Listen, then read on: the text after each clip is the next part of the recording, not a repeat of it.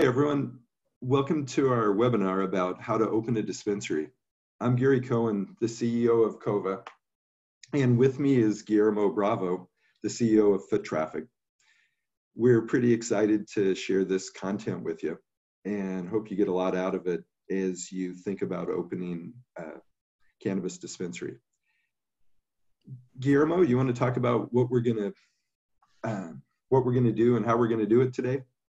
Yeah. So what we'll do is we'll we'll first cover the um, how to open a dispensary uh, from the eyes on the on the technology side, and then we'll transition to you know as you're ready to open a dispensary, what you actually need to do to be successful.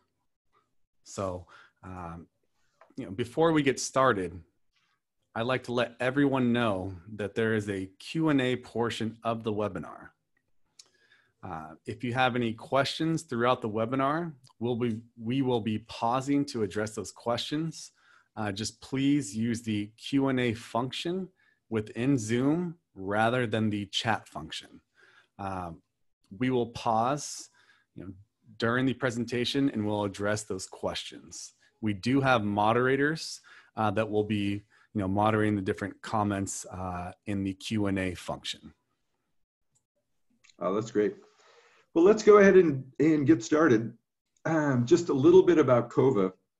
We were built specifically for the cannabis industry. And we operate in most of the legal markets in the US and all of Canada. We've, we've grown pretty fast. And I think part of our growth has been a lot of educational sharing with um, potential dispensary owners. So we do seminars around the continent and just try to deliver best practices and things for you to think about, which is what this is going to be about today. Um, a lot like foot traffic, we've we've really captured a lot of the main brands across the U.S. So through all that experience, we've been able to to learn from our clients and and that's all been put back into this presentation that you'll see today. Well, what we'll cover are a lot of the top challenges that you have when opening a dispensary. And this presentation is primarily about retail cannabis operations. So we really won't look a lot at um, vertically integrated operations. We'll, we'll really talk about the retail part of the business today. And um, the depth will be pretty high level. Um, I think each one of these areas that we'll talk about could go hours and hours, but we don't have that. So we'll we'll give you things to think about and consider as you're opening a dispensary. Well, what's unique about our industry and opening a cannabis dispensary is that there's unique challenges that we have that other retailers don't have to highlight a few of them, um, it's the cost and complexity of compliance. And you will hear about compliance in every single jurisdiction in North America. Unfortunately, um, every state and every province is unique. So, um, where even though it's federally legal across Canada, you still have to deal with each individual province set of rules and guidelines that they have for um, how you can operate a store and what the individual laws are and restrictions. Um, for most of you, you're probably familiar with taxation and, and the challenges we have in this industry with 280E and that limitation of what you can actually deduct as a business expense. Um, if you're not familiar with it, I suggest you study 280E and as you're going into business, work with a real accountant that understands um, how that works and what you can and can't do as a cannabis operation in the US. As we all know, there's a lack of banking services, and that's both as your business operates and as well as um, how you um, conduct transactions in your store. And then lastly, in certain markets, you have black market or gray market competitors. So, in a survey of about a year ago, these were the top challenges that you need to think about. You need to get a license, and no matter where we are, there's a process for you to to qualify to operate a dispensary. So, unlike almost any other business, the background checks, the requirements on the location that you have, the um, the set of partners you have, and where the capital comes from to start your business is all scrutinized at, at varying levels based on the state or the municipality. And you know, I talked about compliance before.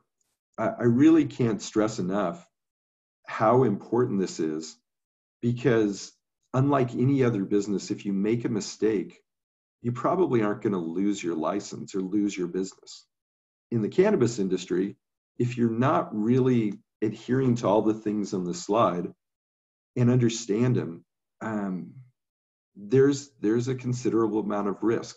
So each one of these things kind of tie back to point of sale because you need systems that kind of keep you between the lines that do the things necessary to meet those guidelines. And um, i'm always asked like well why don't we need just or why can't i just get convenience store restaurant small retailer software to run my store? And all of these elements on this sheet are the reasons why. So it's it is kind of funky and it's something that you need to consider as you're going into your business.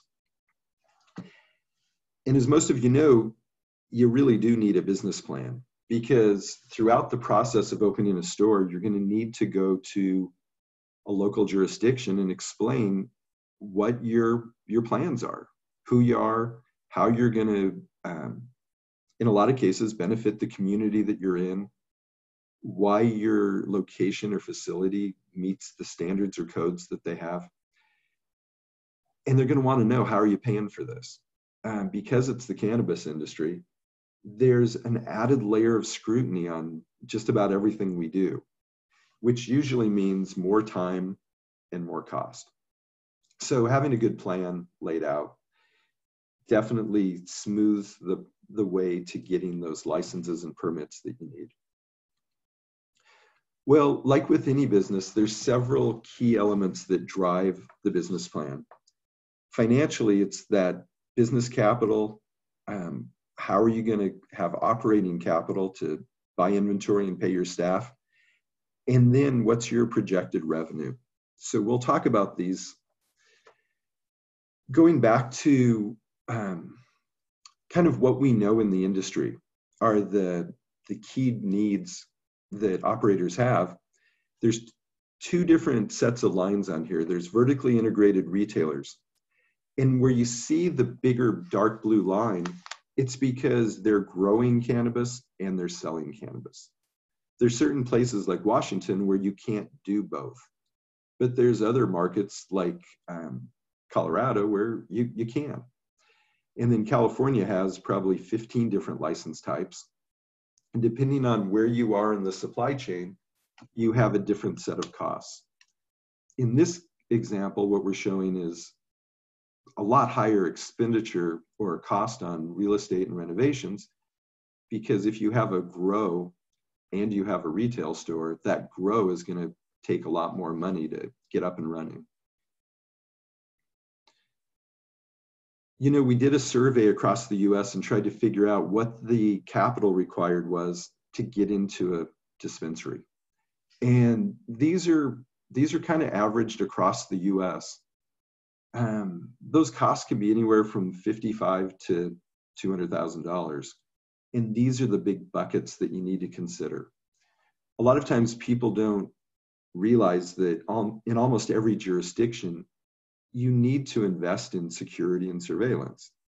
Um, there's a, a, heightened worry that someone's going to break into your store and try to get the cash, because we are a cash business, or try to get the product. So, um, as you're submitting plans, you need to think about what am I going to invest in in that type of um, element of my cost.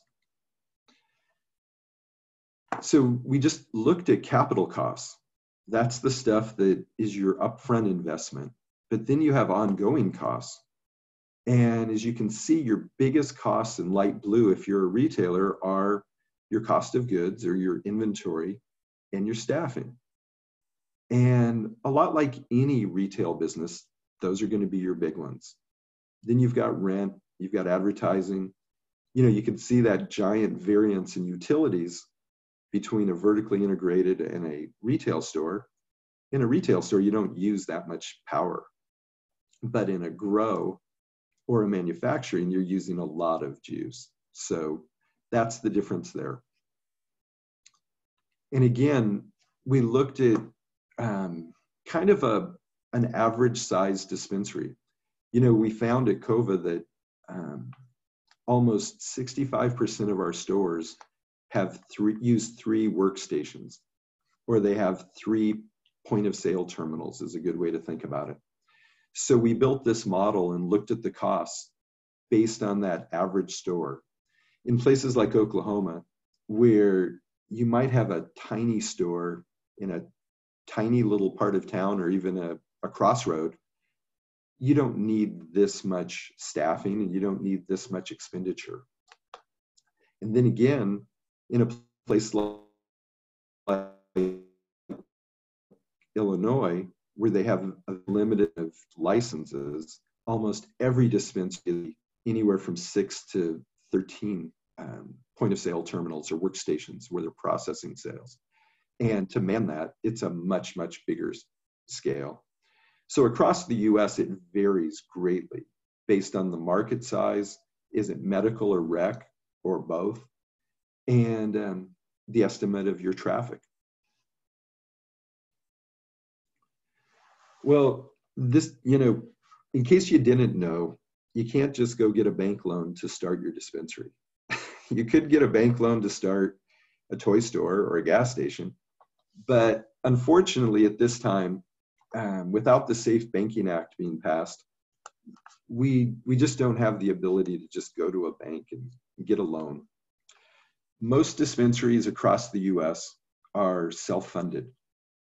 So I've met people who've rolled over their retirement or an inheritance or life savings or whatever. Um, and I think for you know, one of the things I tell almost everyone is the US is about 85% small business operators or mom and pop dispensaries and 15% enterprise. Canada is about 70% enterprise and 30% small business operator. So the funding view and the situation in Canada is different than the US. But what I'm kind of showing here is pretty much how the US dispensaries have been funded. So you can see families and friends. I think going into partnership with people who have um, industry knowledge is, is a pretty common way to go. I'm here in Missouri right now, where we just did something in Kansas City two days ago, St. Louis last night, and meeting all these new operators part of their application process involved pulling in someone who had industry knowledge. So a lot of local people here, um, you know, applied for licenses, and part of their license was bringing in someone who knows the business. And so that's pretty common. Someone has the money, someone has the know-how. Cannabis investment groups um, are pretty common as well, where a group of they could be high net worth people, but they could just be a bunch of people who want to go into the industry and pool their resources and um, and invest in entrepreneurs who they they feel are a good bet to go into business. And then lastly are capital brokers who really are hooking up high net worth people to um, either someone who has a license, which gets them pretty far down the path in a place like Missouri, or they're looking for entrepreneurs who are pretty clever you know, this next slide I thought a lot about because, you know, you can do your financials on, you know, worst case, realistic case, best case. And I thought I'd give you some advice here. think about the type of market that you're looking to put your dispensary in. If it's a new market, what are the advantages you have compared to everyone else when you start building your revenue projections? Are you going to be the first one to market? Or do you come from another state and in the place that you're now starting to open your business, you you have an edge because you you do know the market and the industry and how it works. The other thing is, are you all lined up with um, suppliers? So that could be a huge competitive advantage and something to consider when you're building your business case. If you're in an existing market, um, what what are those advantages you have there? Um, is do you have a prime location? Is there something you're doing that's unique or better or different than everyone else in the market? And if so, you, you should identify that. And that is going to help you build your revenues faster. And again, how well of a relation, set of relationships do you have with your supply chain? And when you do your financials, um, try, I know it's really hard to do to be objective because it's just like everyone who starts something, the thing you're starting you think is the prettiest baby and it's your thing and it's going to be the best of anybody's. But you do need to try to be realistic about all of the inputs that go into this growth of your new business. So try to be realistic. Also, be worst case. So you need both of those. What happens if? And the number one thing that screws with our industry is timing. So remember how I said this is a cannabis industry. There's extra scrutiny and it kind of slows things down everywhere you go. So permits, construction, licensing, all those steps to get open usually don't happen as the best case would would suggest. Um, supply constraints, you know, we've had markets right now in Illinois, they have next to no supply. Um, Canada had a supply shortage. So you want to put that into your projection with what if you can't get product? And then um, what if you've got six competitors going in within three miles of you? Um, can you do it faster? Or what if they're faster, more nimble, et cetera? The last thing is don't drink your own Kool Aid. So don't make a best case plan because then you're going to do all of your business planning based on that. You're going to hire too many people too fast. You're going to spend too much money on marketing too fast. So try to get back to that realistic. That's where you'll raise your money, and, and I think investors will appreciate that. Real quickly, there's so many considerations about location. You know, usually in the US, you need to be a thousand feet from a school, a daycare, a park, um, stuff like that. You, you got to know what the rules are. Don't ever secure any real estate without knowing in advance what your local municipality is dictating. Um, also, find out if is your municipality even going to opt into having retail cannabis. Places like Michigan, city by city, you can you can opt in or opt out. And the worst thing is to secure some real estate and find that you can't even open a retail store in that city. And you can see all that other stuff um, depending on where you're at. You know, signage is huge. You're a retailer. You need to think about signage. The more, the better. Um, if you're a destination versus a walk up dispensary, what kind of parking can you get? So all those things go into your, your plan. I put this stuff in about community outreach. The smartest operators we've met in the US and Canada, they go and they meet the community way before they open. And a great Gary tip is the local police chief and the fire chief and the minister down the road they don't know all the laws and rules and regulations of being a cannabis retailer. And for you to go tell them, I'm going to do all these things to make it safe, to not let kids come in, to vet my employees, to secure the premises, it, it reassures them and it makes your entry into opening your store a lot smoother and better. Well, my last few slides are going to talk about what does your brand stand for. And Guillermo is going to go much deeper into this. But what is it that you're trying to do? You know, granted, it's it's a for-profit business, so I get that. But is are you going to be a medical dispensary and the education and the selection of products to help people is your differentiator. That's what you're about. I think that it's really important to know what it is you stand for. And then as you build your store, staff your store, you do all those things that relate to what you stand for in your brand. Um, who's your customer? So there's tons of research you can do on segmentation by zip code of who are you going to try to draw. Again, in your business plan, you should know the neighborhood, who's there, and how what your brand stand for is going to pull that that group in. I think from a customer journey, this is another giant um, exercise.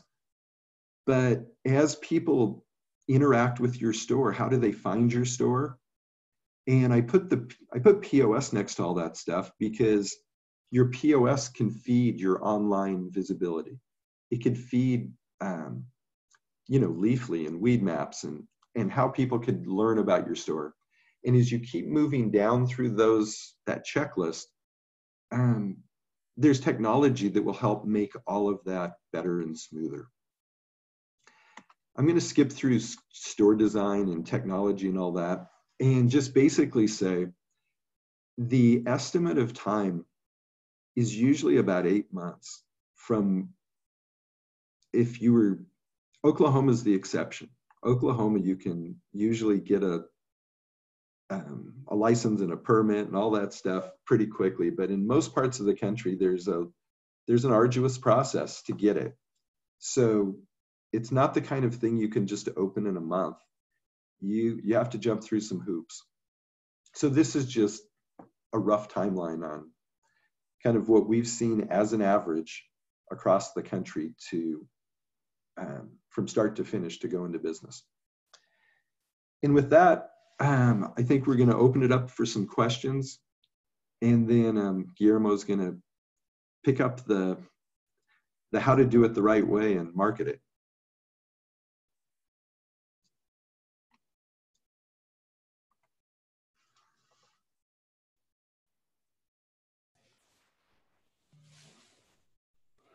All right, if everyone could put their questions in the Q&A section, I will go ahead and start answering those now.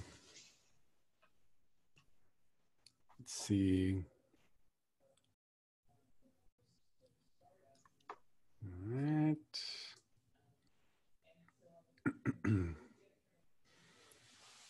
I'll give it a few minutes here so we can have some time. Oh, okay. Here we go, Gary. Can you see those questions? um, oh yeah. Um, how is HR and accounting usually handled, especially for an Ontario Canadian type of company? Um, good question. The um, so here's a weird fact. Probably 90% of our customers use QuickBooks. And we built Cova in a way that exports all of the um, POS data all of your transactional data um, and cost accounting data into the format of QuickBooks. And even if you want to modify the, um, the manner with which you label things or organize your accounting, that's kind of the norm. I think the other, probably, I want to say 10%, but I'm, I'm making that up. For the enterprise customers, um, what we found in the last two years is that the move towards a real ERP system is kind of kicked in for stores that have anywhere from five to 10 or more locations.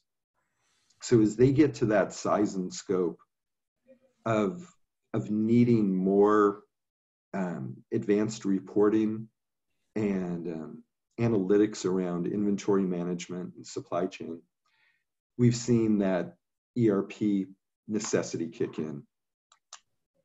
I think from an HR standpoint, usually I think we've got probably 40% of our clients integrate with some type of time card application that logs people in, keeps track of it, of what they're doing. And then on the back end of COVA, we've looked at productivity tied to all of those employees. So we can actually do reports on productivity by the time they worked, you know, and realize this is retail. Your bud tenders are salespeople. So a lot of the HR and accounting winds up linking together from a reporting standpoint. Um, Jason was asking, what are COVA's POS costs in Ontario? Or what is the breakdown of services? Well, I think for, um, for all POS companies, there's really three things to look for and ask. What's the monthly subscription fee? Because most of them are SaaS based. So it's a, it's a software as a service so there's a monthly cost, there's hardware, and, and that hardware is, you know, for us, it's tablet based. So those could be fixed tablets or tablets where you walk around and help people browse and have an experience and educate through the tablet.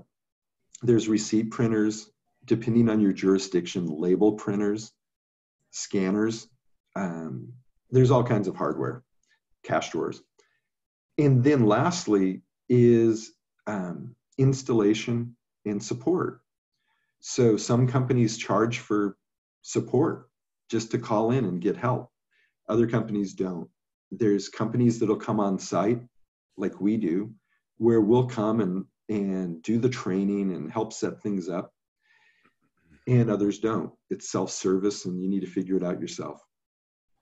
Um, so it's hard for me to give you a single price. Um, I think the other, the last component is how big is your store? How how many users are you going to have? How do you want to configure the flow of customers through your store? And then, you know, you can compare quotes and what people can provide. Um, I'll ask. I'll answer a few more quick ones. Are all Colorado licenses sold? If so, if so, how much does it cost to purchase one from an owner? um, I'll let foot traffic answer that question. So we'll come back to that. You skipped over the design aspect. Could you share a tip to consider when designing the store? Well, my number one tip for design is it does not have to be an Apple store. But it, but again, you don't want to have like the old video stores where you just have movie posters up and and it's just kind of skanky. I think that um, there's so much that can go into design when you know what your brand stands for and what you would like to, you know, what you want to convey in that retail experience.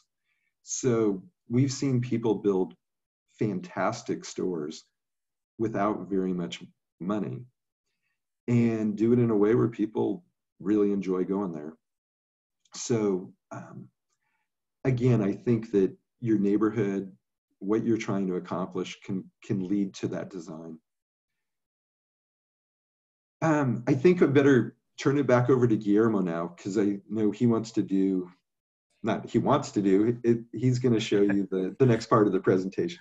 Sounds good, Gary. Thank you so much for all that information. Uh, if you wouldn't mind, uh, share allow me to share my screen now uh, we can go ahead and transition uh, to the technology and marketing aspect of this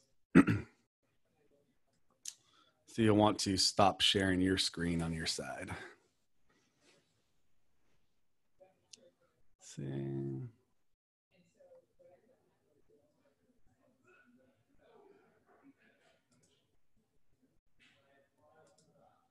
Gary, did you hear me there?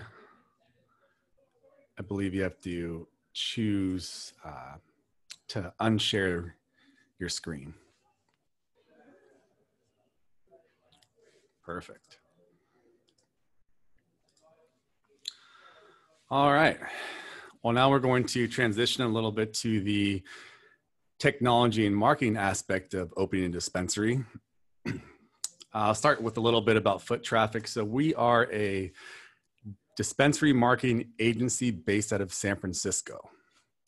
You know, we've been in the business for going on four years now, uh, working in cannabis for about seven myself. Um, we're currently servicing 200 plus stores across 20 plus states. you know, at Foot Traffik, you know, our goal is to, it kind of says it in the name. Uh, our goal is to drive foot traffic to your store. Uh, foot traffic to your store, visitors to your website with the end goal of building your customer database and increasing revenue. But to do that, we need to have all the technology in place to, to actually capture these customers and get them into our database. So, as far as the technology side, here are a list of some of the core technology uh, hardware and softwares to consider when opening your dispensary. So, the first is the money, ATM and merchant account. So, depending on which state you're in, um, you can actually accept, you can potentially accept credit or debit cards depending on um, the legality of that. Um, a lot of dispensaries across the, the country deal in cash. So you'll want to have an ATM in place and have that highly visible and easily accessible uh, for customers as they, as they enter the store. Next is the CRM and loyalty and rewards program.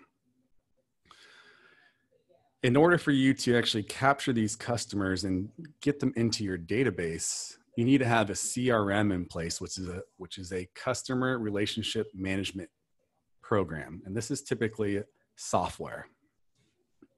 So you want to have that in place before you open the store. So any any uh, customers that come into the store have the ability to join your dispensary and become a loyal customer. Networking, having all the internet, uh, internet, Wi-Fi, and everything in place so that you can function as a business. Kiosks, I see this a lot in the Bay Area and in Seattle, uh, Denver. Uh, you know, the dispensaries have kiosks in the store, so customers have the ability to browse products before uh, they go to a bud tender. And in some dispensaries uh, that uh, want to convert those customers right away, they'll actually enable an online menu within the kiosk so you can browse products, pricing, descriptions, all within the kiosk, order by placing your phone number in the kiosk and then skip the line uh, and check out and you're out of the store. So if you're a high volume store, that's something highly to consider. Marketing software. If, if you're advertising and investing in marketing, you need a software platform to track the results, to look at uh, you know your advertising spend and and what the ROI of that ROI ROI of that advertising spend is. So marketing software is crucial in tracking you know how successful you are doing online. Online menus. So there's a lot of online menus um, available in the the marketplace and this is a core element of your online presence what good is what good is it to have a website if you don't have an online menu available for the customer to to browse products? After all that's all they're looking for. Um, from our numbers uh, from our numbers i mean looking at website traffic they really only go to the homepage and then you go to your menu page. They want to browse products. And then after that they want to look for deals. So they want to get deals on you know, different specials, you know, buy one, get one free, whatever it might be, depending on the, the laws and regulations of your state. The point of sale system. So as Gary mentioned, this is a core, core, core part of your business. This speaks to to everything. Uh, this speaks to your online menu. This speaks to your CRM. This speaks to your QuickBooks, your accounting, everything. Uh, so this is it's crucial that you have this component um, before you open your store. Security systems. Part of the part of the regulatory process and getting uh, approved for a license is having a security system and, and plan in place. Whether it's technology or personnel, you need to have that in place to get approved. And not to mention, you know, uh, Gary mentioned uh, the uniqueness of our industry and what we have to deal with with the cash only and people trying to uh, you know to uh, come in for products. So just to be having a secure facility is crucial in the success of your business. Tv display menus. Just as the kiosk this is another way for you to display your products specials and really highlight what's available in the store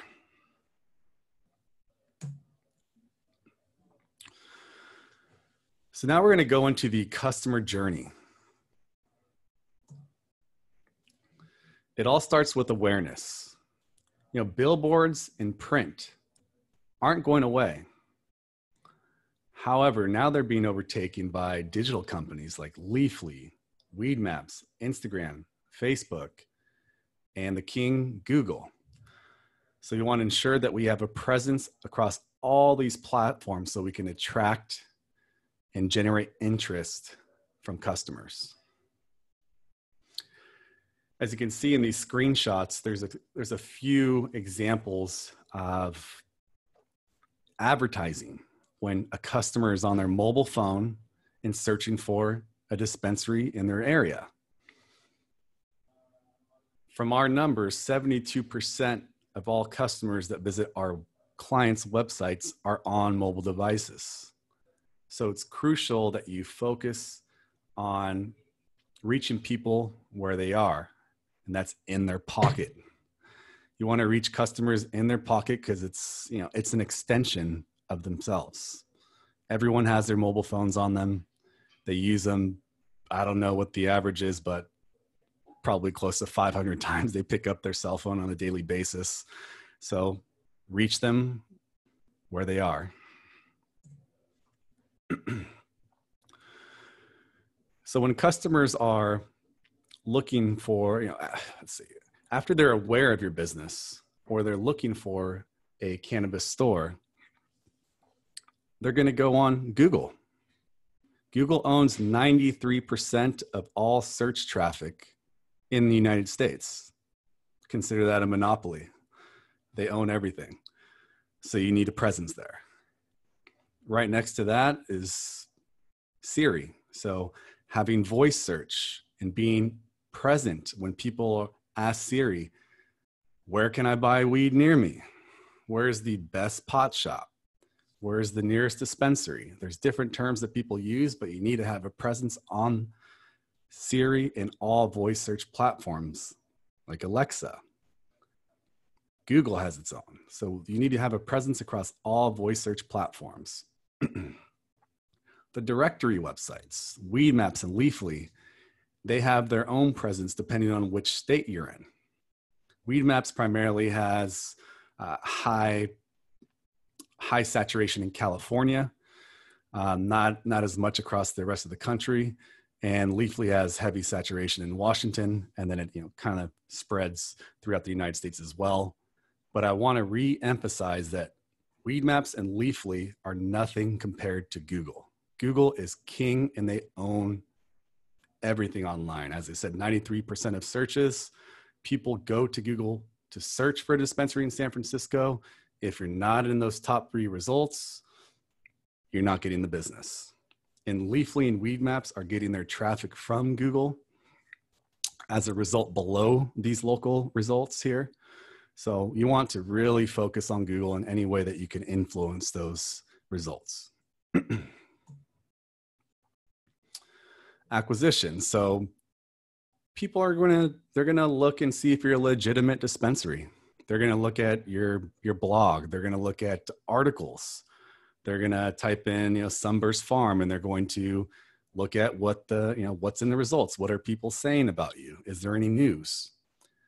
They're going to look at your reviews. Everyone online lives by reviews.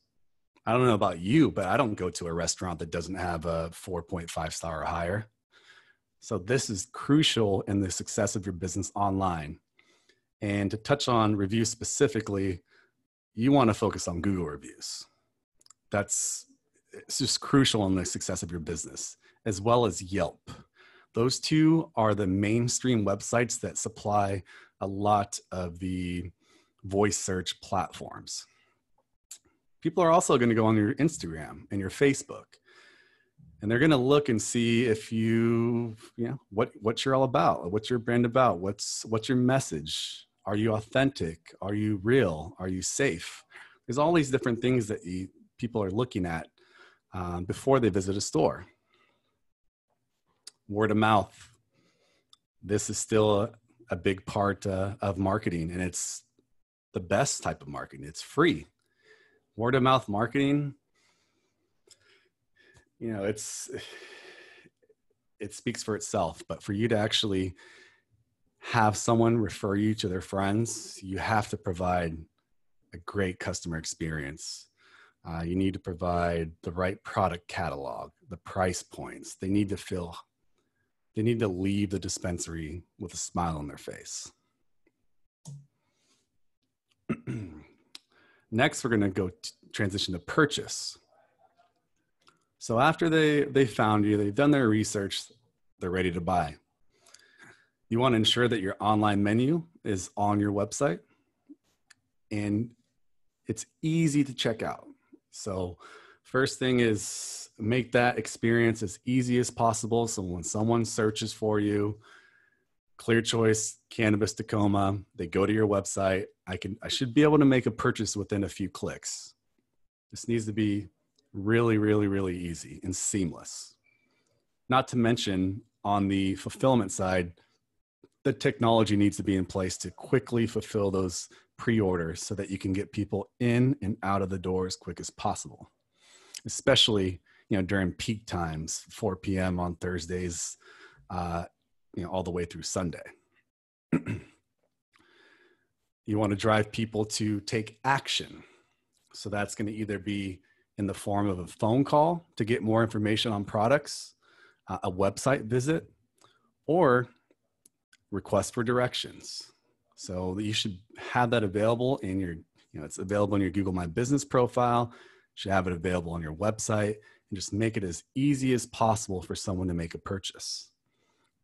And when they make that purchase, depending on which software you're using, you have the ability to, to join the loyalty program. I know that if I I have my favorite dispensary here in San Francisco, and when I visit that store, you know, I, I want those reward points. I want uh, I want to be connected to the dispensary, and I want to get my discounts. After I spend two hundred dollars, I expect something in return, and that's where we transition to loyalty. As I said before, the customer service, the product catalog, the product price, pricing all influence the loyalty of that customer. The way that the bud tenders speak, the way that they dress, their education level, all those have influence on having customers come back in your store. If they're happy with their experience, what are they going to do? They're going to leave you a positive review on Google. They're going to send a text message to their friend, iMessage, WhatsApp. They're going to post this on social media.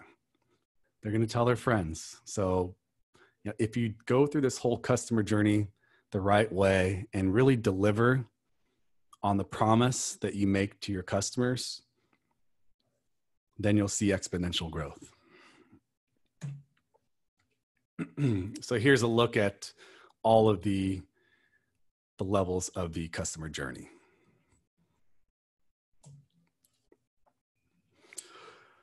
All right, now let's look at uh, traditional marketing. So traditional marketing traditional marketing is not going away. Billboards, direct mailers, you know, events, guerrilla marketing with flyers, print ads, radio, word of mouth.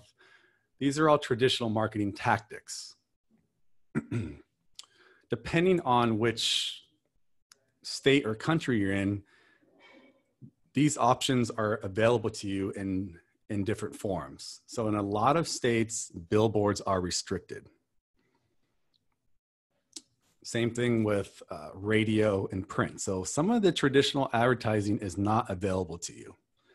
You know, a lot of the the regulation and laws. I know for California, I believe it's seventy two percent of your the the customers that see your advertising have to be you know twenty one and up of age. So you want to ensure that you're in within the you know the laws and regulation for traditional marketing. It still is valuable it drives awareness. You get a lot of eyeballs. Um, so it's it's something you want to consider but in a strategic manner.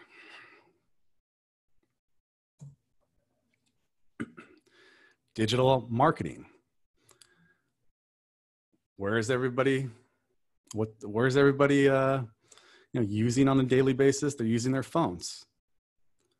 Advertising content marketing email marketing mobile, search engines, social media, SMS, voice search, they're all crucial parts of driving foot traffic and customers to your business.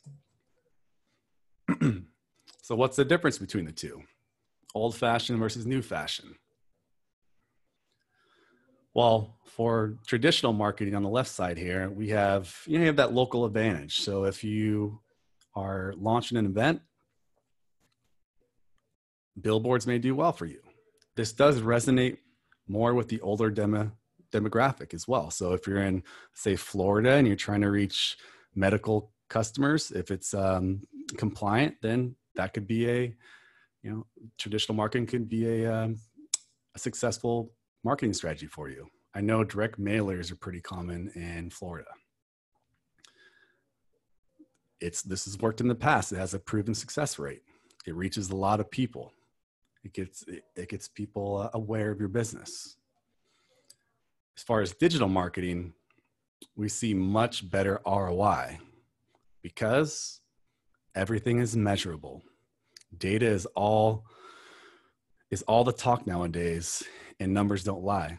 So we know for every dollar that we put in to any marketing channel digitally, we know the exact ROI of that um, of that effort. Not to mention, you can do advanced targeting. I can target people uh, if you're 40, female, live in the zip code, you like um, you like you like uh, you know diff- different types of I don't know product categories or certain books. I can target you based on that.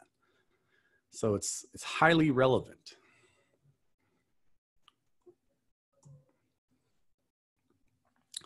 So what do you need to to really get started? Once you open the store, you need a website. You need to build that trust with your customer. And you need to build that for mobile devices and search engines so that you can convert those customers into sales. So this is an example of a dispensary website that we designed. And you can see the clear call to actions right there above the fold. Order online, order online, latest specials. Get customers to take action.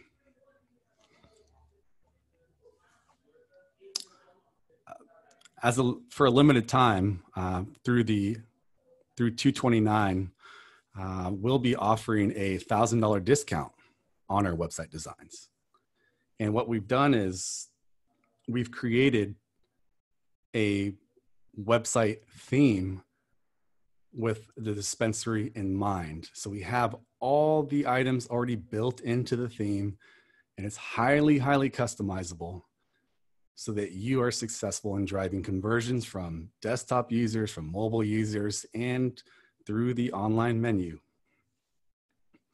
So feel free to, to reach out to us after the webinar uh, to get more information on that.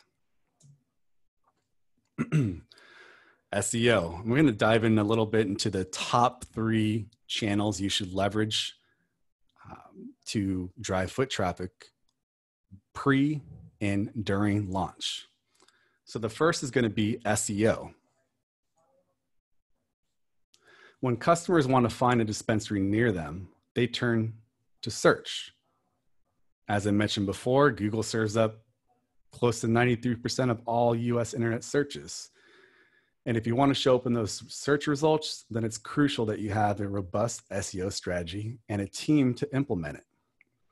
You want to build that brand trust and authority. You want to you want to leverage that organic traffic and you want to reduce the cost in acquiring a customer. And not to mention on the compliance side, you cannot limit advertising on SEO. It's organic, it's natural.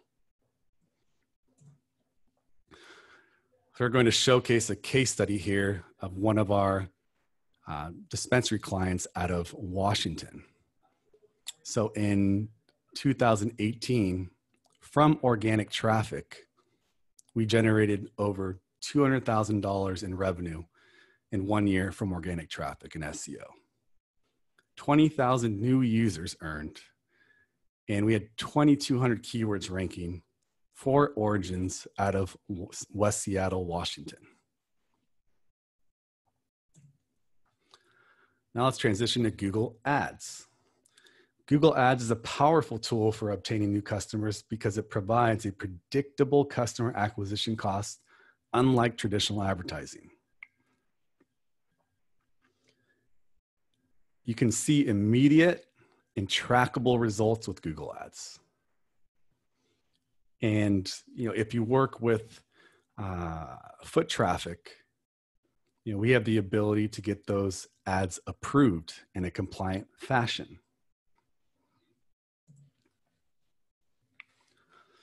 So here's a case study from our friends and partners out of New York, Vireo Health.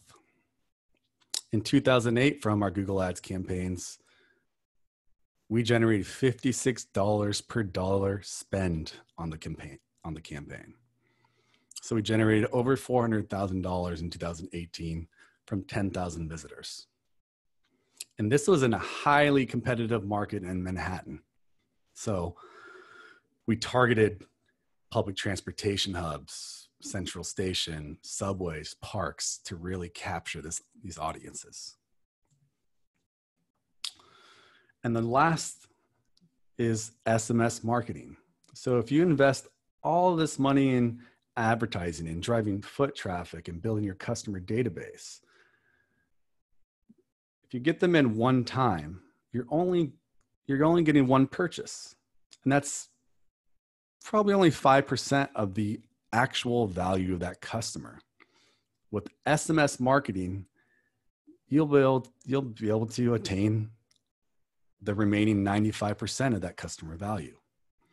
So if a customer comes in one time and spends $50 and you create events, deals, experiences, add value for that customer, education, and get them into your dispensary and get them loyal, then you'll keep them for a lifetime. So you can reach people instantly, increase the customer value through your loyalty programs and rewards. And even better, you can automate a lot of this process. so here's a case study from our friends at ClearChoice out of Tacoma, Washington. You know, so they hit a plateau in their sales and new customer acquisition because we pretty much got every customer in that region. So what, what, how are we going to make more money? Uh, we're going to leverage SMS marketing. We're going to create segmented campaigns and we're going to increase the value of those customers. We don't need to spend more money on advertising. We can engage and, and interact and nurture the relationships with your existing customers. So in 2018, we sent 3.6 million text messages out and we generated $8.2 million in revenue in one year. And, Taco- and Clear Choice Tacoma, I believe, is the second highest volume store in the state of Washington. So, as a a gift for attending, we're going to actually offer you a free strategy session, which is a thousand dollar value with one of our with our VP of sales, Eduardo Silva, who will walk you through the different strategies to make sure that your dispensary is a success. In addition, we've put together a dispensary launch package so that when you're ready to open your store, and if you have a license, then uh, we want we want to ensure that you are successful. So we've knocked off a thousand dollars on this product as well, and this will provide everything you need to launch a store and be successful and take care of everything to get foot traffic in the door. and that's pretty much it. I'm going to leave the I'm going to leave the uh, event open for questions now. So I'm going to, if you want to go ahead and go to the Q&A section, I'm going to go ahead and start answering these questions.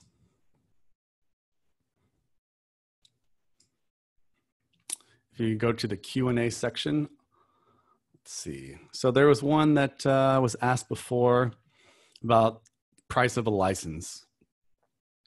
so, know, all licenses are not created equal. So, depending on competition, uh, market size, opportunity, um, competitors, how many, what's the market saturation as far as other dispensaries within your radius, uh, the laws, uh, do you only have a retail store or can you do delivery like you can in California? All of these are factors in the valuation of your dispensary license, dispensary or dispensary license. So, yes, you can purchase them. The cost of those dispensary licenses is wide ranging. Let's see. Other questions here.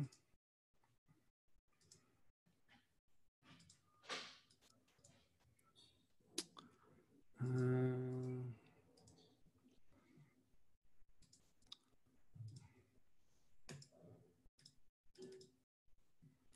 I'm not. Um, Gary, do you have any uh, questions that you see on your side? I'm having trouble seeing the uh, Q and A on my side. Um, I I can. Okay. Um, Darwin's asking is I'm getting the expenses together to ensure our capital is spent correctly and timely to eliminate unnecessary non-revenue charges. I'm gathering documents. Is there somewhere I can go to get the details of your marketing packages?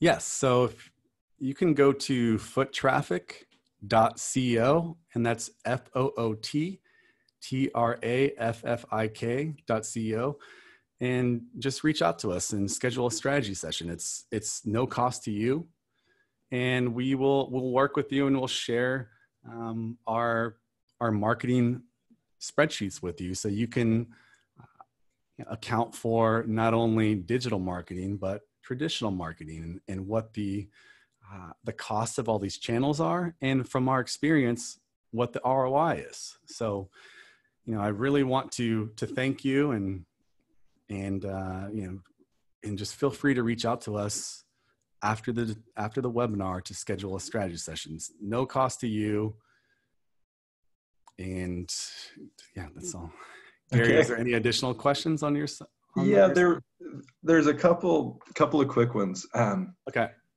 Sharon was saying that um, it looks like they acquired a dispensary and um, used COVA inventory to figure out what the cost of goods sold were of mm-hmm. everything in that store.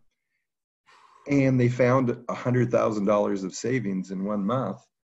I think that what this goes to is if you remember, I talked about those um, compliance issues that that kind of trip people up, and one of the biggest ones is inventory management, and this is a really this is the thing I could talk for a week about because it's a very high you know, cannabis is a high value item.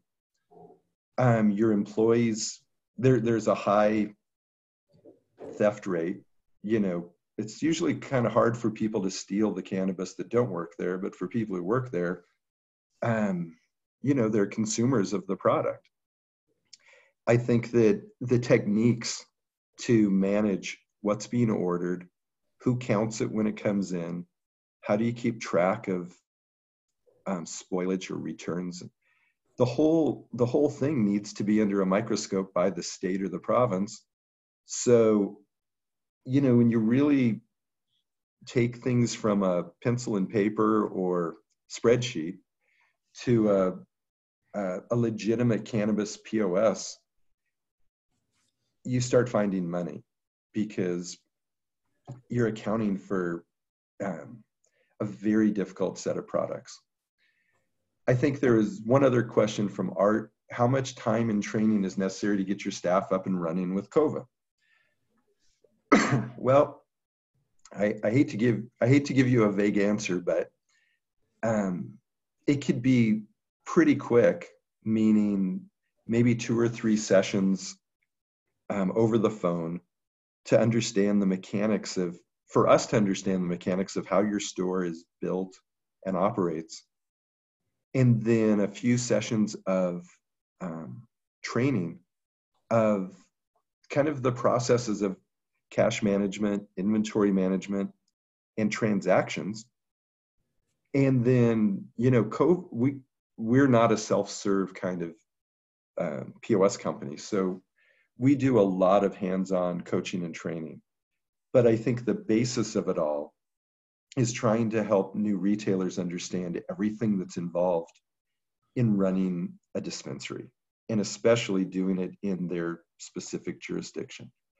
So there's no one that we just set up and give them the keys and usually not in a week. It's usually about a three week time frame between contracting, setting up the launch, um, discovery, ordering the hardware, starting the training, importing or building the inventory, then doing the on-site coaching and training to open the store. So my answer is three weeks is the norm. Wonderful. Thank you, Gary. Yeah, once again, I want to thank everyone for their time and for joining us today. There's thank you for your questions. And you know, after the the webinar, we are uh, we're wrapping up now. We're closing up, but uh, if you'd like to reach out, um, Gary, we can reach out to you through through covasoftware.com and then foottraffik.co. And we have one event coming up on March 19th together. Uh, and that's going to be at the same time. And that's going to be on the net, on 10 actionable marketing tips to boost your dispensary bottom line. So if you'd like to learn more about uh, increasing your revenue, then join the next webinar. And once again, we want to thank you for your time and we'll see you next time. Bye, everyone. Thanks a lot. Bye. Thank you, everybody.